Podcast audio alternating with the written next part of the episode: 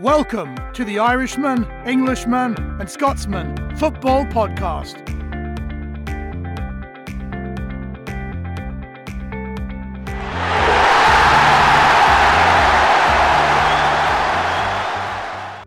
Hello, and welcome to another episode of the Irishman, Englishman, and Scotsman Football Podcast.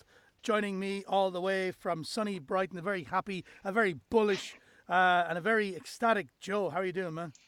I'm good. Yeah, I'm fantastic. Southampton are back in the title race. So yeah, feeling good. Uh, Fino, Bonnie, Scotland, lockdown. Yeah, lockdown now and very wintry. It's bloody freezing here. And Kev is still in sunny Spain. Yeah, the sun is shining, but I'm I'm slightly in mourning for, for Liverpool's you know fading form. Whatever happened to it, God knows. I'm sure Joe will uh, give full analysis on the reason why Liverpool lost. Okay, guys, we have no Premier League games coming up this weekend because it's the um, the League Cup obviously tonight and tomorrow night and the FA Cup. Uh, so we're just going to have a look through the results that happened last weekend and have a quick look through. Uh, of course, the transfer window is open now as well. So, Fino, starting at Goodison Park on Friday evening, uh, Everton nil, West Ham one, late goal, massive win for West Ham. I think you might have said it could have been David Moyes' first win against Everton. Yeah, it's yeah another miserable prediction from me, and yet again, you know, West Ham go and prove me wrong. So I think I'll just continue to predict that West Ham will lose, and maybe we'll end up the top end of the table. It was a bit of a gritty win. They ground uh, they ground it out. It was a great goal from Soucek late on. I think again it's just more evidence that the that really anyone in the top say 13 14 teams can win against anyone else on their day. Um, I think you know another honourable mention for Angelo Ogbonna. He was phenomenal in the heart of our defence. But I do want to talk about Everton as well because, you know, that's three losses in their last five home games. And Calvert Lewin's not scored in five games as well in the league. So, you know, it's a bit of a, a treacherous situation for them going forward. But yeah, West Ham couldn't be happier. There's something in the Mersey air, Fino. Seems to be catching. Um, but yeah, huge win for, for West Ham, I got to say. Kev, Everton's slump seemed to be over, but now it's seems to be coming back. No, uh, to, to to me, it's just it's um, it's just no one. Like I've said a couple of times, right? No one's really been able to to to to go on a mega run, and so it, it's almost like that thing of just reversion to mean, really. Because I think they'd won four on the spin, and so, just to be honest, they're not that good, are they? No one's that good, and so they were about ready for a, for for a loss, to be honest. So, so not that big a surprise. I, would be really, I've no idea. Someone should, we should, should, should have done me preparation. Someone should go and look at like what's the highest number of uh, consecutive wins anyone's had in this league, and maybe it's about five or something like that. And, and that's the thing. I like Everton. I really do. Uh, I think they've got lots of, uh, apart from that shite game they had against Liverpool, which was rubbish, really rubbish. But otherwise, I think they've been really good. But yeah, I just think, you know, like everyone else, they're pretty good. And so, yeah, defeat, I, I think as Fino says, you can lose to anyone in the top 10 or 12. So not that big a surprise. Actually, Everton were unbeaten in their at least their last four. Just looking at the last five games there, they'd won four and then lost to West Ham. So they were definitely a form team going in even without Calvert Lewin's goals. But but yeah, I think West Ham, you know, it's definitely there. I think at one point this weekend there was five or six teams sitting there on 26 points. So you know, just a couple of games here or there could really make the difference between you know sixth and say tenth. Yeah, like Kev said, if somebody goes on a run, they can do serious damage. There is a team on a run. They're Man United. They've won four of the last six. Um, they beat Villa 2 1 at Old Trafford not overly impressive, but I thought they really dug in. And Villa looked really threatening, you know, up to the right to the very end. But United won. They won ugly, but they still it was, it was a good game to watch. But they won, and they're now level on points with Liverpool at the top of the table with a game in hand. This is the Man United who, a few months ago, we thought, you know, Ole is going to go. And now it looks like they're really in this. They're really in this title challenge. You know, they really are. And I do really like Aston Villa as well. Uh, you know how they played. Fearless, I thought Old Trafford. They really had a go. I mean, they spent a lot of money on players, but they're good to watch, and you know they're they're going to really upset teams as well this season. And I wouldn't be surprised if an Aston Villa or Leeds end up in the Champions League spot. You're spot on, JP. It's that ability to, and more so at home for Man United, grind out those points, which are starting to become the difference maker. Um, you know, they're able to play against the teams that open up against them, you know, against Leeds. And if you look at Leipzig in the Champions League as well, they, they played really well there. I think it also highlights, you know the importance of Bruno Fernandes. So I, I, had a I had a look around social media. United have won more points than anybody else in the league since January of last year. They've won 65 compared to Liverpool's 62, which just highlights the importance of Bruno Fernandes. And I know it's only one player, but we've just seen how much of an effect he can have. You know, I said a few episodes ago that this was a, a low key title challenge for Man United. I think it's time to say like it is. This is a proper title contender. I don't think he's the. I mean, he's a fantastic player, and a lot of his goals come from the penalty spot. I think the only one he missed in 20 or something was was up at Newcastle. But I wouldn't put him in the same class as De Bruyne as he can dictate the whole play. He's a guy who kind of just seems to be in the right place at the right time 90% of the time. His positional play off the ball is, is fantastic. Joe, do you see Man United as, as challengers to Southampton for that title? Um, if they keep getting awarded a penalty every single week, then yes. Um, I know Klopp, you know, joked about it last night, but their their number of penalties is absurd. Um, it, I, I, can't get my head around how a club can get so many penalties. But yeah, it, it's a remarkable story. Like you say, it was only a few months ago we were saying Ole Gunnar Solskjaer is going to go, and now they're on a fantastic run of form. And it seems the pressure that was on Solskjaer went to Arteta, and now it's gone to Lampard. so it's just kind of quite a funny uh, merry-go-round. But I think, isn't it the, the Manchester Derby's coming up, isn't it? I believe so. At some point, no, it's not. It's Liverpool v Man. Yeah, Liverpool. The Manchester Derby is coming up in the League Cup. Uh, yeah, it, will be interesting to see how Man U do against really big teams, and if they can beat all of those teams. And if they do, then they are definitely definitely in with a shout of uh, you know winning the league. Yeah, I think they're going to hang in there. I mean, obviously they're not in the Champions League anymore, and they will rest players for the Europa League because there's no doubt the hierarchy of Man United and oh, you know Solskjaer they're going to be told, look, prioritise the Premier League, play the kids in, in the Europa League, rest the rest the players of the Premier League, and if you got a shot at it, go for it. You know, go for it. Uh, the early game on Saturday was Tottenham three, Leeds nil. Uh, Kane Son again on the score sheet. Uh, Leeds disappointing. I mean, they're you know this, it doesn't matter what happens. They're still going to play the same way every single week, week in week out. They're going to attack you. But I thought Tottenham showed how to play against Leeds. You know, Kane and Son scored again. Doherty sent off near the end. I seen a clip of um, even though they've won the game 3 0 and Doherty was sent off in 92 minutes, the disgust on Mourinho's face, you know, was was absolutely bonkers just to, uh, you know, that, that Doherty to be sent off, like, even though they obviously won the game. Uh, Tottenham back in the groove, you know? Yeah, I mean, I said in the in the last podcast, I think it was, that this was going to be quite an interesting managerial battle with Mourinho versus Bielsa. Turned out that it was a bit of a damp squib after everything that's come out in the news over the last couple of days about the Tottenham players breaching the COVID protocols, Mourinho's rightly going to be pissed off about that, and so he'll be very happy at this at this result. What I do think, though, and I want to talk about Leeds more so than Tottenham, is we've all waxed lyrical about Leeds' style, and I think Kevin probably got there quicker than most or than most of us. Is that they lack that killer substance or that killer instinct at this level? You know, I think it's been four or five games this season that I've seen you know, on match reports and things like that, that Leeds came close to changing the game with the, the, amount of chances that they've got, but they're just not putting them away. And you know, Patrick Bamford is a great Premier League striker. There's no doubt about that. But if he's not got the support in games consistently, then they're going to be a perennial mid-table team. Now that's a great compliment for a Leeds team that have only just come up and they're they're not fighting for relegation, but I think in January they've definitely got some work to do um, and if they do find that striker that's got that killer instinct, then they could be, you know, a force to be reckoned with. I'm going to say one other thing here, and it's more or less the same thing as I said earlier on, just because I think sometimes you have to hammer it home. Tottenham have been crap, right, for about three or four weeks. They win one game, look at the table, right? They're back in top four. They've got a game in hand. They're basically top of the league. They're basically joint top of the league as well, you know, with that with that game in hand. And this is the extraordinary thing about this league all, what's happened is all these teams have had really crap runs at one point. Start with Man City. Uh, you know, we talked about Man United having been crap at the start. We've had this horrible run for for, for Tottenham, and you talked Joe about the the managerial pressure. You know, passing from one manager to the next, the next, to the next, and they've all got away with it. It's extraordinary. And this is the weird thing. I would say. I would say even we're going to get on to Chelsea in a minute. I would say even Chelsea and even Lampard, right?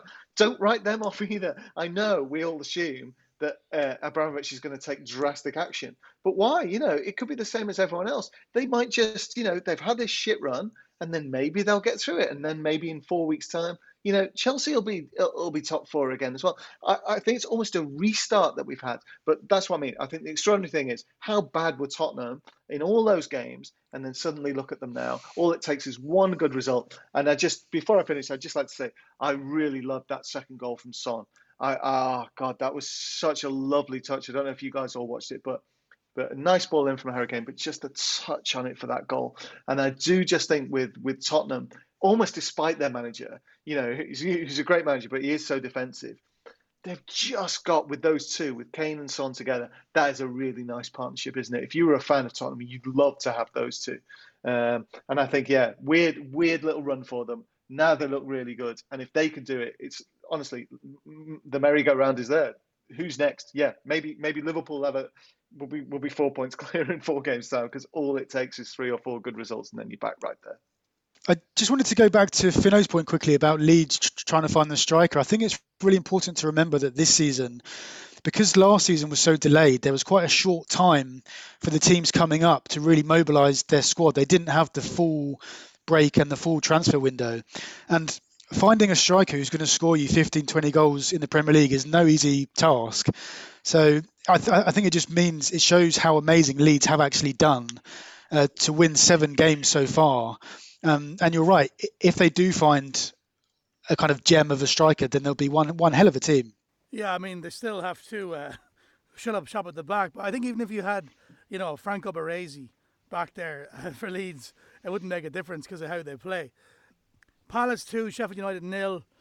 Kind of a formality this result. Sheffield United two points, dead and buried. Palace away away from that that zone, you know, the relegation zone on 22 points. Sheffield United's next game is a hunt to Newcastle, and I'm worried about it because you know they're going to look at it and go right. If we don't win this, we're gone. We're actually gone. We're definitely gone. But I mean, I've, i think the nail uh, was in the coffin a few weeks ago. Like they're 12 points behind Brighton in 17th place. So I think we can safely say they're gone. I don't know even if if a new manager came in, would it would it make a difference at this stage of the season? Um, what a game, Joe, in your back garden. Brighton 3, Wolves 3. You must have watched this one.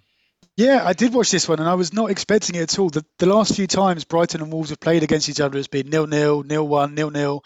So to have six goals in the game was quite extraordinary. Um, I think it's kind of what we've showed, and we've said in the past, is that the players are still playing for Graham Potter. To be three one down at home, they could have quite easily kind of you know thrown in the towel and kind of made a point t- to the chairman that they didn't like him anymore and to get rid of him, but they didn't. They kept fighting. They they kept going, and it's it's just a shame. I think with Brighton, they just need to win a game from somewhere. Just need to win a game, and then they may go on a bit of a run.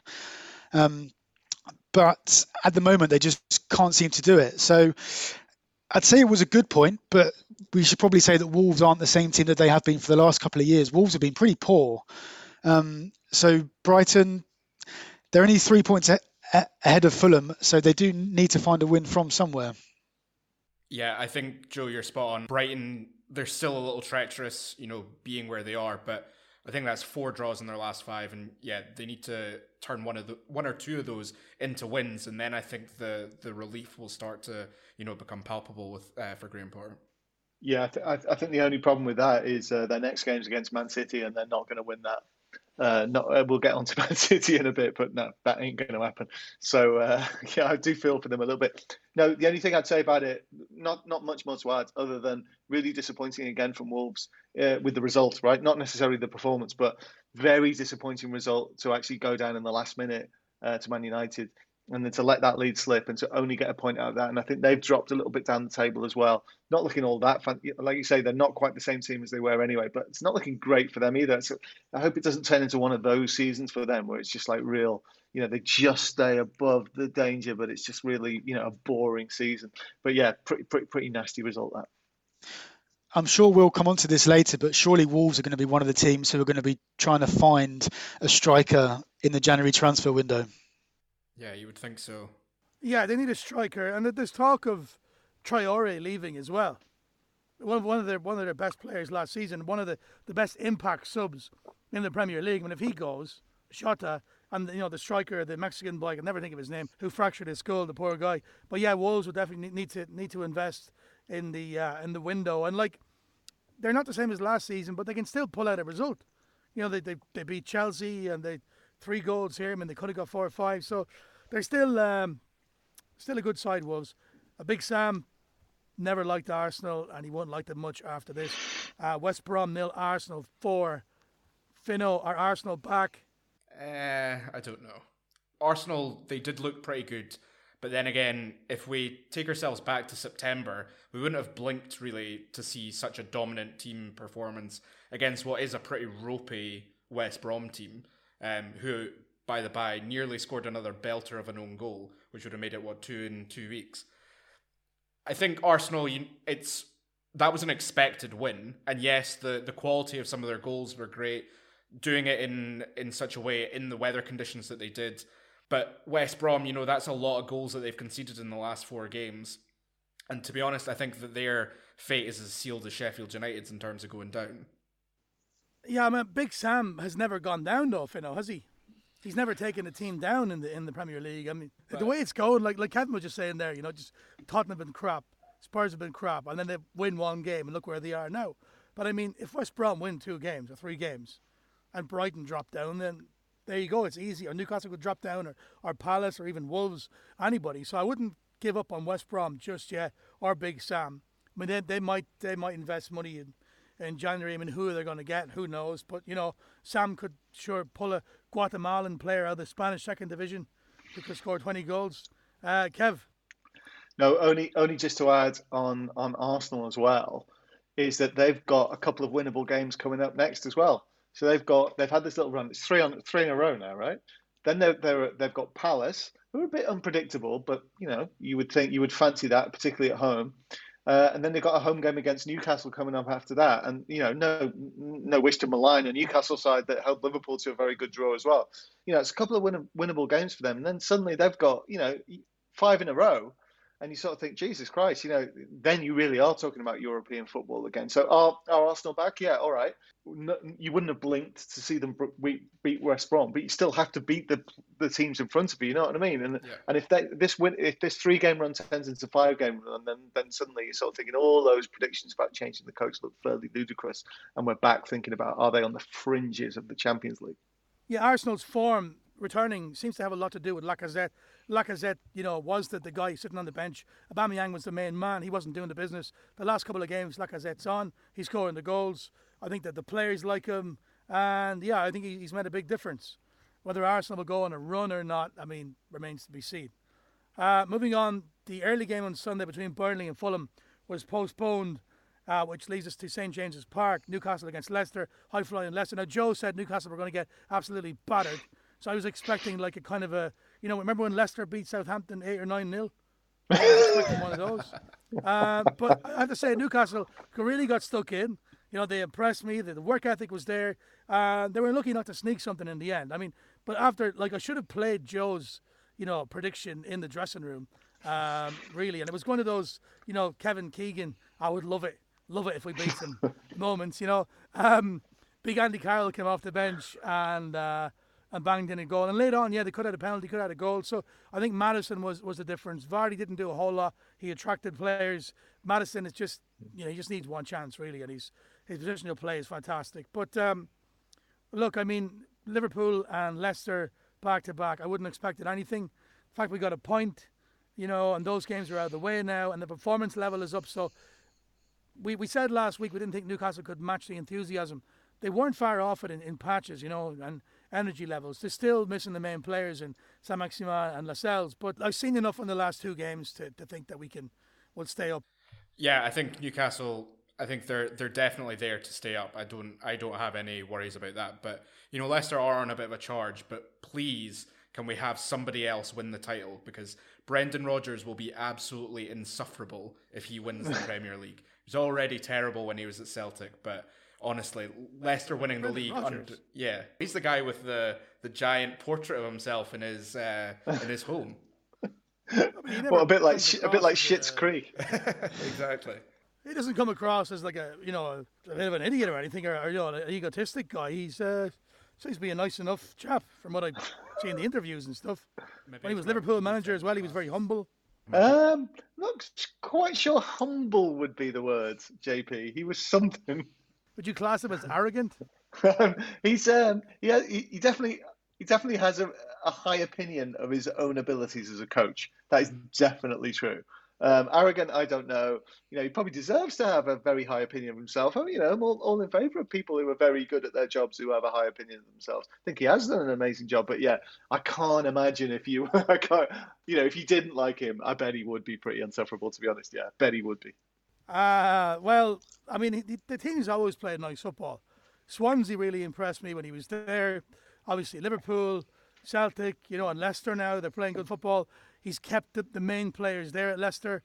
Okay, they sold Harry Maguire, but they haven't really missed Harry Maguire, have they? You know, they're they're very organised in defence. The game management, you know, when they went ahead, uh, how, how they started to play. It's very, very professional outfit, Leicester, and I think they'll be up there. I think they're definitely going to be in the uh, in the Champions League spots. Now, I didn't see the game at the bridge. You guys definitely did, I'm sure, Fino.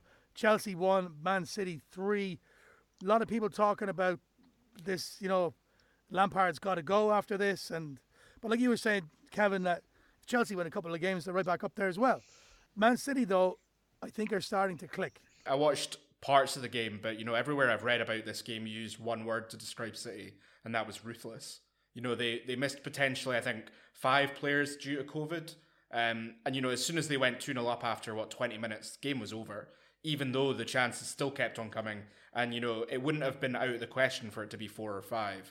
Um, Chelsea, I don't really know what to say about them. That's I think four points from six that they've taken. Not good enough for mid-table, let alone top four. I think um, I think everyone else in the title race should be very very concerned. Um, Pep Guardiola said afterwards that, that that performance reminded him of his team from two years ago. If they play like that for the rest of the season, then I don't think anyone else has got much of a shout. I just looked at Man City's next six fixtures, right? Brighton, Palace, West Brom, Villa, Sheffield United, Burnley. If they win all those six, then they could be, you know, six points clear. Yeah, the money there, Joe. The bet there is will they score over thirty goals in those games? And uh, because because honestly, I agree with you, I, or, or with Pep actually. You know that reminded me of a proper championship winning team. And I reckon, yeah, if if that is the shape of things to come, there is no one even close uh, to being able to live with them. And they, I think I mentioned this point a few weeks ago, they just won't be able to believe how lucky they are. How can you be that shite for the you know for the first 10, 12 games basically? I mean, just no no preparation. Didn't look like they were the races, and then get to this point and be basically level with everyone. And it's a restart for them, and they can't believe it. And over what is it, twenty? Let's say over twenty games, no one's going to be able to get close to them. All right, anything can happen. We'd be crazy to to you know to to go too far on these predictions, but yeah, they were they were really really good. And sorry, just one more thing. How do you describe Chelsea? I'm just going to go back to what I said a couple of weeks ago. Flat track bullies. So they will destroy anyone who's really bad. They're like Graeme Hick, if you were a cricket fan back in the 1990s or whatever it was. They'll score. They'll score you 100 against against a really weak attack on a on a on a on a flat pitch. But when they're you know on a really tough game against one of the bigger teams, then it clearly looks like they just don't have it. They were they were nowhere near, were they? They were absolutely nowhere near. Not at the races. I think we do have to give Lampard a bit of slack though, because you know what they're trying to do at the moment is basically replace Hazard from whenever it was two seasons ago, three seasons ago. And yes, they've brought in Werner, who hasn't worked really yet, and they've brought in Havertz, who hasn't really worked yet. But they're still young players, and they're still acclimatizing themselves to new team, new city, new language, etc., etc. I think the the issue with Lampard is that he doesn't seem to be learning from any of his mistakes. He doesn't seem to be really, you know, trying to to remedy things. And I think actually we're starting to see players, you know, if we're talking about Giroud, Giroud's been selling himself around London and various parts of Europe to try and get himself into the France team for the Euros. If he was happy at Stamford Bridge, he loves London, he would be more than happy to to stay and fight for his place. And you just have to wonder whether or not Abramovich and the rest of the, the footballing board, with somebody like Thomas Tuchel waiting in the wings, sitting there doing diddly squat, are they going to be the first people to move and bring in somebody with his record and you know have to make a change. Chelsea and Abramovich don't hang around, Fino, so I wouldn't be surprised if anybody. I mean, Chelsea can change, you know, what they can get five managers in five seasons and get two Premier Leagues and two Champions Leagues. It's what they've always done, what they continue to do. Uh, I don't know a lot about cricket. I don't know anything, but I do know Chelsea have lost four of the last six. I do know that Man City are only four points behind Liverpool with two games in hand. And Kev, you said a few weeks ago, you know, Liverpool will be rubbing their hands together if they're in and around the top couple, you know, top two or three, and they get these players back. I also think Man City are rubbing their hands together, going, right, look, we finally got hit at form and we're not too far behind. So they could be the ones that, that could be five, six, ten points clear. You know what I mean? And it's it could very, very easily happen. We, we, we know we know how good they are. They've been terrible, you know, for their standards at times this season. But now when they start to play, like, yeah, they're just they could they could run away with it. Now, Joe, you've been pretty quiet in this podcast, but I can tell you're waiting for this moment, your chance to absolutely explode. Um, so the stage is yours. Last night, uh, Saints rocked the football world. Southampton won, Liverpool nil. Uh, it was a fantastic performance and a fantastic result, and you can see how much it meant to uh, Ralph Hasenhüttl afterwards. He kind of collapsed on the floor on his knees, tears in his eyes after winning. So it obviously meant a, a huge amount to him. Um, Southampton defended fantastically well, but it wasn't kind of, you know, 10 men behind the, the ball. They could have scored more goals. They actually took the game to Liverpool. It must be said Liverpool weren't at their best. They were very strangely flat but Southampton took full advantage. And I just wanted to note so we always hear about when the big teams have got loads of injuries, they, they keep banging on about it Liverpool, City. Southampton had five of their first team regulars out injured, including three of our best players this season in Che Adams, Romeu, and Vestergaard, as well as the goalkeeper McCarthy and Nathan Redmond. We had five first team regulars missing, and we still managed to beat Liverpool. So it was a fantastic performance. It was our first win in five. Um, and now, yeah, we're back in the race for the Champions League.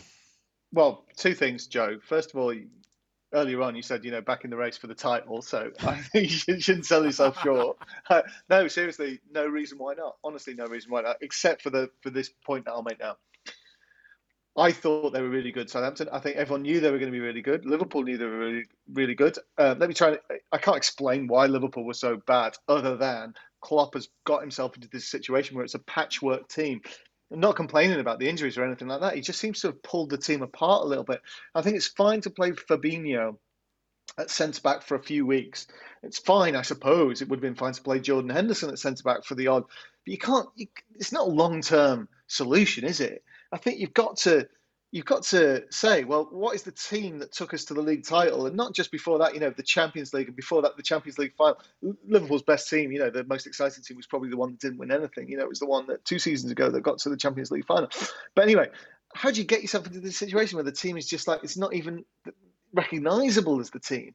And I feel like he's just he's just made a little mistake somehow in persevering with Fabinho and, like I say, pulling apart the team. And you've got like Trent Alexander Arnold, you know, for no idea why, but it's just devoid of confidence and just doesn't look like the player um, that he was.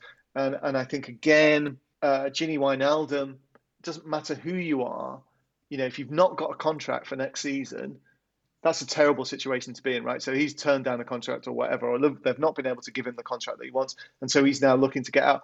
But it's only human nature, isn't it? He does not have a contract for the next season, and so how is he going to play in the way that he can play when he's thinking one injury um, means look at what happened to Victor Valdés all those years ago. You know, one injury, and it means suddenly, oh shit, you know, you got no, you know, that's your career, that's your money earning potential over. So that's an odd situation. So that's an odd situation. Like I say, Trent's an odd situation. The patchwork team's an odd situation. But sorry, just to come all the way around, my only worry, Joe, is someone going to come in for Ralph? Is he? Do you think he'd stay no matter what? Because there are half a dozen teams, including a couple in in England, who must be looking at him, right? Yeah, completely. They will be. Um, I mean, it, it, would be classic Liverpool if, after losing to Saints in the January transfer window, they try and sign Jack Stephens, uh, half of the Southampton team, like they Ward did a few Prowse years ago. Have, yeah, Ward Prowse, Danny Ings can come back. Um, in terms of Ralph, he seems very, very happy at Southampton. But you're right. If someone like Chelsea came in for him and offered him the, ch- the chance to work again with Timo Werner, who I know he's he, he's kind of very close with from the Leipzig days, it would probably be hard for him to resist. And I think Southampton fans are all just praying and really keeping our fingers crossed that Ralph stays for as long as possible because he won't stay forever, and we are very, very lucky to have him. It seems like Southampton are such a well-run team, just generally, though a well-run club. You know, we talked about the managerial merry-go-round, but in, at Southampton, it seems to be more of a conveyor belt of just good manager after good manager. And you know, Rangers fans will know, um, you know, Ross Wilson, director of football at Southampton. There always seems to have been this kind of you know ability to pluck players, youthful players, and you know they've they've definitely had players from Scotland and I think probably one of the, the key deputies for last night was Fraser Forster. Um, and, you know, he is a man mountain of a goalkeeper. I saw him play countless times for, for Celtic, and he single handedly won them, you know, trophy after trophy. And I wouldn't be surprised, you know, if he's allowed to stay between the sticks, whether or not, you know, you've got three or four goalkeepers in the England team that are underperforming or on the bench, he could easily be number one at the Euros. Well, yeah, I mean, going back a few years ago when he was number one for Saints, he was the second best goalkeeper in the league behind De Gea. He was amazing. It was just a shame he got a really bad, bad injury, lost his form. But I think he'll have another run out in the FA Cup this week. And if he does well again, then he may stake a claim for the number one for the rest of the season.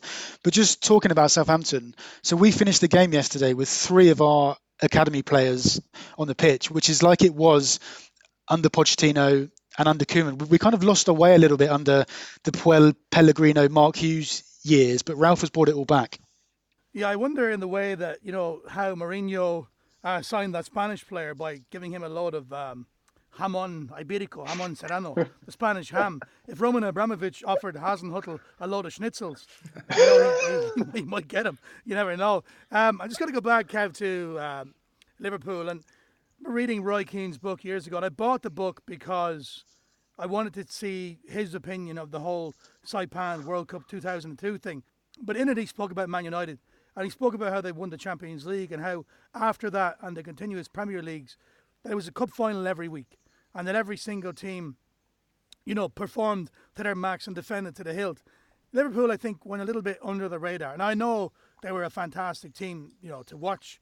They won the Champions League uh, very close in the Premier League. Next season, won the Premier League at a canter by a mile.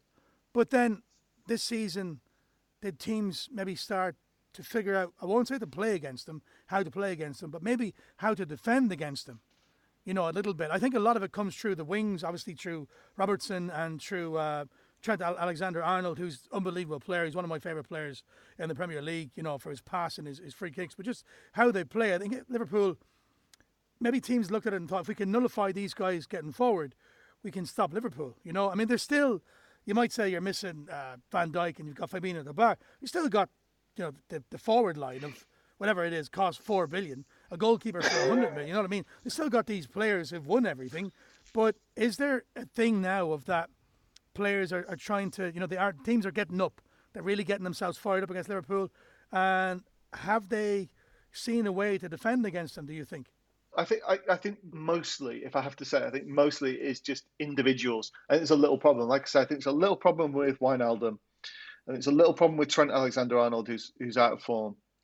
His crossing is is I don't know what's happened to. So whatever reason that is, like I say, you're playing their two most effective midfielders at centre back last night, which is just really weird.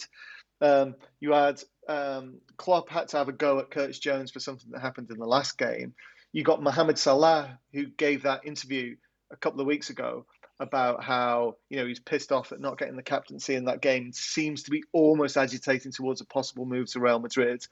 Um, and then you've got this weird thing whereby everyone, every Liverpool fan I know, thought Shaqiri that would be a good game for him last night, but he didn't come on until the second half.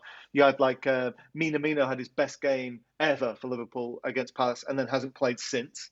You know, I just I don't know what it is. I don't think it's that that, that people have worked out how to play Liverpool. To be honest, I think it is just that. Um, it's been three seasons, let's say, of absolute intensity. Like we talked about this a lot, right? The reason they won the league last season, or the reason they were able to build up such a big lead, was being able to have that intensity for 95 or 100 minutes every single game, and and and and always win so many of those games by one goal. And I just think it's caught up with them. I really do. I think it's partly the injuries, and then, like I say, Klopp having to struggle to work out a patchwork of a way to play, and then that has turned out to be a, a devastating set of decisions for the team, along with the the individual things like Wijnaldum and so on. So I, I don't share that concern. I, I think Liverpool at their best and at their strongest will still be a very, very, very tough team. Well, you know, no one will be able to live with them at their absolute best, but they're just so far from their best. And and if I'm, I loved actually Klopp last night. Apparently said, you know, he was asked, you know, what are the problems with Liverpool? And he was like, how long have you got? Like, where do I start? I mean, he acknowledges it. They're they're they're, they're fucked up, you know, right now. They got he's got a real. This is his toughest uh, moment as Liverpool coach, I think. You know, but the good news is going all the way back to the start of this, and as we've said consistently, no one, at least no one else has run away with it, and we're all predicting that City will. But that's still only a prediction. You know, there's still a lot of games to win. You know, so even though it's looking bleak at the moment, I think it is. It's a restart for everyone. So who knows? Maybe maybe they will get it together. But big test for Klopp, and let's see. I don't think so. I mean, take a step back. You're top of the league. You've got Thiago Alcantara and Diego Jota on the bench. You know what I mean? So I don't think things are that bad at all. I just think they maybe need to find a little different way of, of winning. I mean, the Newcastle game, they could have scored a few goals and won the game. You know, could have conceded yeah. as well. Um, I didn't see the West Brom game. Um, you know, obviously Southampton I didn't, I didn't see last night, but they haven't scored all year, Liverpool. So I know that sounds. Fair I, play, I didn't like, I, I didn't like what um, what Klopp said though about the penalty. It reminded me of an arrogant Alex Ferguson in the United era when you know, if it was anybody else, they would have given the penalty. I, did, I didn't like hearing that, uh, what, what Klopp said. But, you know, I think Liverpool will obviously turn it around. And in the same way for Man City, you know, nobody's run away with it. So they can go on a run quite easily. And boom, you know, they, they, they could quite easily run away with the league. But yeah, big result for Southampton, Joe. And uh, yeah, I mean, we're going to hold you to this now that you're title contenders and Champions League contenders. Because if you don't, if they don't do it, you're definitely going to hear about it. Um, okay, lads, as always, before we hit the road here on the Irishman, Englishman, and Scotsman Football Podcast, our maestro Kev has another masterpiece of lyrics. Uh, what have you got for us this week, Kev? I've been smoking Hamlet cigars this week uh, in preparation for this one, so here we go. What a piece of work is a man united. The team is on fire, the fans are excited. Infinite faculty, noble in reason. I'm starting to think that this might be their season. Solskjaer is not the most fated of bosses, but can you even remember the last of their losses in a season where nothing has quite gone as planned? They sit in joint first with the game still in hand. Liverpool with them post round 17, but nothing looks right in this fading Klopp team. And as we approach a brief pause for the cup, it's time to consider just where we'll end up. Well, if I was a pundit, I'd have to resign because I can't pick a favourite from all the top nine. My heart says the Reds, my head says Man City, but as a predictor, my record's just shitty. Leicester a third after winning away at Newcastle, where Maddison's brilliance held sway. Tottenham found some of the swagger they'd lost. 3 0 against Leeds was the perfect riposte. Despite the odd chance, Leeds got nout from their visit. Son's near post touch for Spurs' second, exquisite. And City, well, they were too smart for poor Frank, as Foden and Sterling ran riot on each flank. Pep and his team are now right in the zone. It won't be too long before they're back on the throne because Liverpool look like they're running on empty. Ideas are few, the problems are plenty. Southampton were barely perturbed in defence. Their midfield impressive and Ward Prowse immense. A gimme for Ings, then a whole load of nothing. The winning machine of last year long forgotten. Klopp looks bewildered. The players look battered. Meanwhile, United marched on at Old Trafford. Villa played well, led by classy Jack Grealish, but Fernandes maintained his annus mirabilis. Striking the winner once more from the spot as Pogba tied Douglas Luiz in a knot. Is their title bid real or just a suggestion? To be or not to be? Well, that is the question. Brilliant stuff, Kev. Thank you very much, Kev. Enjoy the uh, non-lockdown, sunny uh, summer weather you have in Spain. I'll be out sunbathing again this week. Cheers, mate. Joe, I'm sure you'll be celebrating at home uh, in Brighton until Southampton win again. Thank you. Absolutely will be. Thanks, JP. Uh, Fino, brave the weather of Scotland. Chat to you soon, buddy. Yeah, I'll be sunbathing as well. you'll be you'll be turning blue. You'll be turning blue. Exactly. Sunbeds in Edinburgh. Hi. All right. Thanks a lot, guys, for listening. This has been the Irishman, Englishman, and Scotsman Football Podcast. Uh, enjoy the Cup games. We'll be back to you next Tuesday before the return of the Premier League. Bye bye.